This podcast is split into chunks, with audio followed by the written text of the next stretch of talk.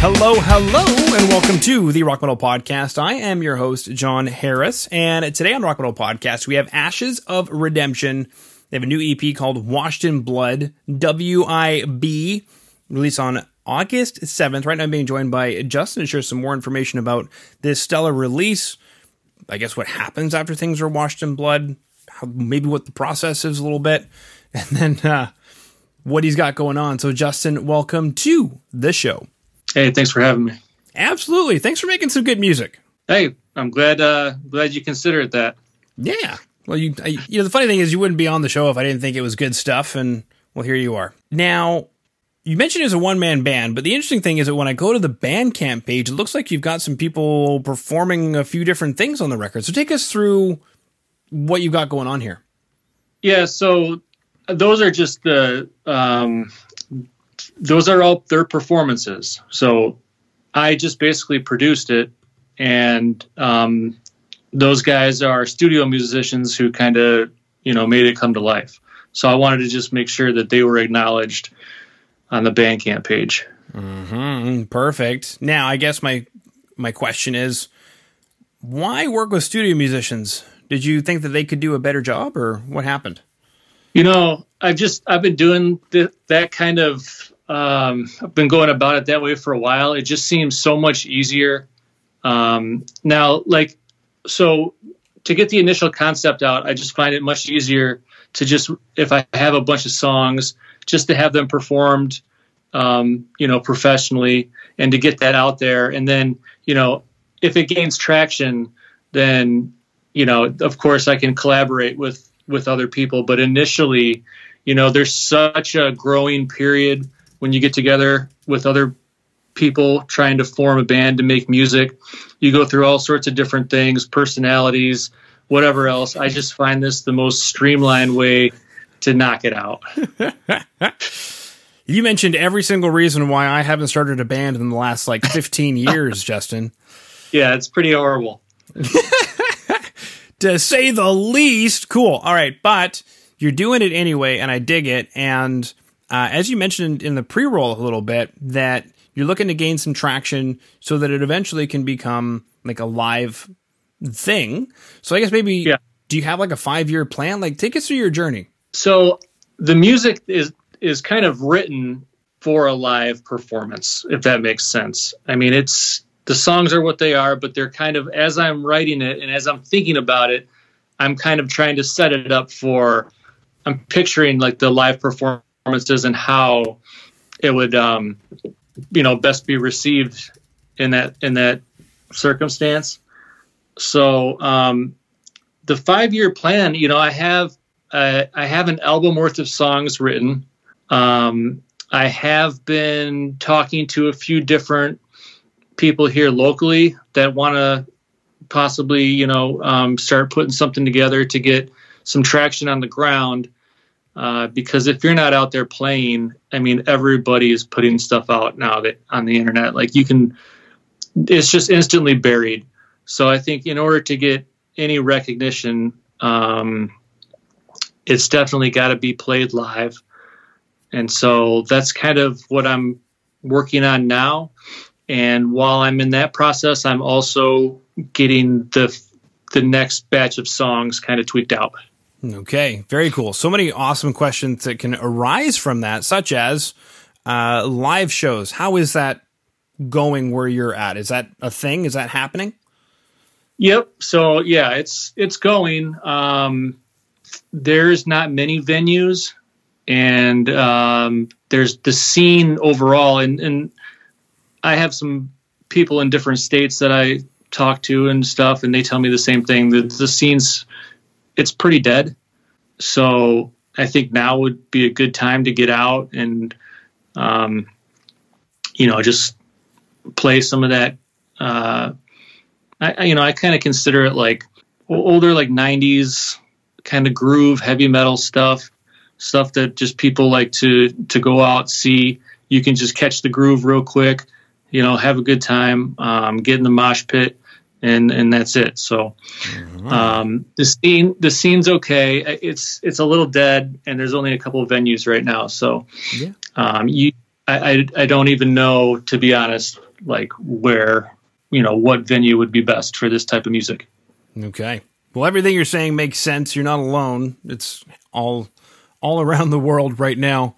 Uh, so I was just I was just curious how things are going. You know where you're at, and the other thing you mentioned was writing for a live performance, which you know I wonder how many times bands actually think about that. How is their music going to be received? Uh, I always recommend testing songs on a live crowd, which is obviously not probably the most feasible thing for the last what 18 months. So right, I guess the question is, how did you gauge the receptivity of the songs while you were working on them?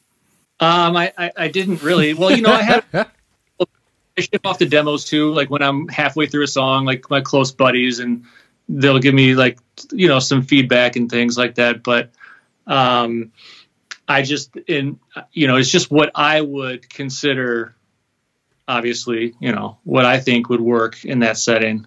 Hmm. Very cool. What you mentioned, mosh pits. You got to get people moving. You mentioned groove again. Bodies moving. Yeah. yeah, yeah. That's that's the big thing. It's just like I want just to get people back out, you know, um, interacting. You know, uh, our we do have outdoor venues that are, you know, some some big names are coming through again. Um, actually, the Megadeth tour just stopped by where I'm at. So, um, yeah, that's about it. You know, I just, just uh, some good old fashioned mosh. I just saw the quote with the hopes of achieving a suffocating mosh pit in your parents' living room. well, yeah, I mean, you can't take yourself too seriously, right? Yeah. I mean, it's the songs I think are solid. Um, I, I, was really happy with the production. I liked how it came out. Um, you know, we'll see if we can make something of it. But um, yeah, if just a group of dudes enjoy trash in the living room to it, that's cool too. well, one of the things you mentioned about the production of it was we have Kevin. Is it Carafa? I believe so. Cool. How did he get involved? Because, far understanding, is you're in Michigan and he's in Oregon. So let's talk about this. Yeah. So the internet is uh, an awesome thing. Um, when you are shopping, you know, musicians and stuff, there's plenty of websites where they register, and um, they have a lot of examples of their work. And so through those websites, I just kind of went through, talked to some people, see if we were on the same page, and um, you know, obviously, like budget's a concern, and if everything worked out, and that's who I went with. And I didn't once I once I went with somebody, I never, I don't believe I ever switched. Like whatever performance they gave me is what I used. I didn't scrap it and go try to find somebody else. I just went with what they had or what they did. Um, so he's, uh, yeah, he's a out of Oregon, and um, he that guy just cranks out mixes after mixes, and so he's like super fast. Um, really just tightens everything up, gets the levels all you know radio friendly, and um, he he's uh, like super um, affordable. Yeah, very cool stuff. Yeah, I'm guessing for anybody listening in who's like, okay, you mentioned a website where you found a mix engineer. I'm looking for a mix engineer. Do you mind yeah. sharing where you found him? Was it like a Fiverr thing? Yeah. Yep. So okay, yeah. So AirGigs and Fiverr, um, between those two, you can find whatever you want. You can find, you know, dr- acoustic drummers, guys that'll play it on the electric kit, uh, guys that'll actually write the MIDI for you. Um, there's and it's all very reasonably priced. So it's not like, you know, you're gonna you be out thousands of dollars to get it done. You can you can do as long as you play, you know, like I did. You play guitar and you have some equipment at home. Uh, you can knock out EPs no problem for under a thousand dollars. Wow! So it's cool because it gives you the opportunity to test stuff and to hear it from other people. You know, like if you're not the best, like whatever guitar player or whatever, you can have somebody play it for you and you know they can reamp your stuff for you too if you don't like the tone that you're getting at wherever you're at and it's just an easier way to get your vision out without paying uh, studio time and you still get a really good final product mm-hmm. yeah now returning back to that final product this ep were you looking to package something in particular, like a, a, theme to the record? Is it a, a concept by any Um, chance? There's no concept to it. It's all pretty dark uh, lyrically. Um, It but do, does say rotten by design. So, yeah, it's uh, you know, it's just that's just kind of the genre of music that we're into, and um, I uh, but no, I don't, I don't. There's no reoccurring theme, okay. And I'm also Or no- seeing, sorry? no concept. No concept. Yeah. I was wondering if I'm supposed to read the EP in order like Rotten by Design, then Washed in Blood, and Completely Unscathed or something. If you were supposed to do what? If I was supposed to read the the titles in order, so Rotten by Design, and Washed in Blood but Unscathed or something like that.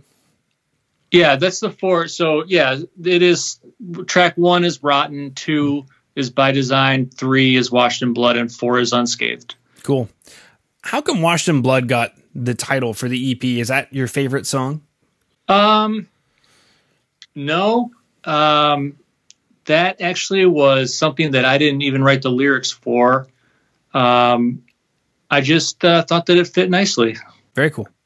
Okay. Also, as well, I noticed you did uh, releases through DistroKid. You mentioned you're looking to do live performances. Are you shopping out to record labels as well? Um, no, not really. Um, I think I sent one demo out, and I can't even remember. You know, actually, I have sent a few out, but um, again, it's very difficult. Um, so many people are trying to get, and I'm just looking. Really, what I would want out of record label is just um, basically like a bigger footprint, so that if I'm as I'm trying to recruit people to play, they're like, oh, okay, well this this this guy's legit because he's with so and so. You know what I mean? Mm-hmm. Okay. Easier instead of you go into a band setting and they're like, yeah, we like your songs, but we want to do, you know what I mean? It's like they, they want to do their own sound, which is fine. I mean, it's probably going to be great. I just, if you already have the recognition, you have a little bit more pull. Very true. Very true, Justin. Okay. If it's okay, I can get you in touch with a record label I have in mind. Yeah, hell yeah. Cool. At first, it sounded like you weren't interested in a record label, but then it sounds like you are. Um, obviously, you're not going to be flying around in a private jet because it's not 1984 anymore. So Right. I always like to say that up front. Some musicians still don't know what year it is, so I usually just say that up front. Um, but basically, what they'll do if you guys decide to work with each other is work out some kind of an investment level and some kind of level of service, mostly where you feel you're, you need to fill in your gaps. Yeah, and that's probably what I need. Yeah. Cool. Sweet. We chatted about one man bands, but hiring guns for help and thrashing like hell in your parents' living room in a suffocating mosh pit. We chatted about live performances and writing for live performances. Uh, we chatted about grabbing those those people off of Fiverr and AirGigs, which I've never even heard of that I now know of. AirGigs. This is cool Yep. Uh, especially because recently somebody said, "Do you know anybody? We need somebody to play the piano for us on a track. Do you know anybody?" Well, now I'm starting to reach out to people that I know at at random, but also as well, there's an internet database, right? Yeah, it's yeah, huge. Cool. Very cool stuff. We chatted about Washed in Blood EP out August 7th, available wherever it is that you consume music.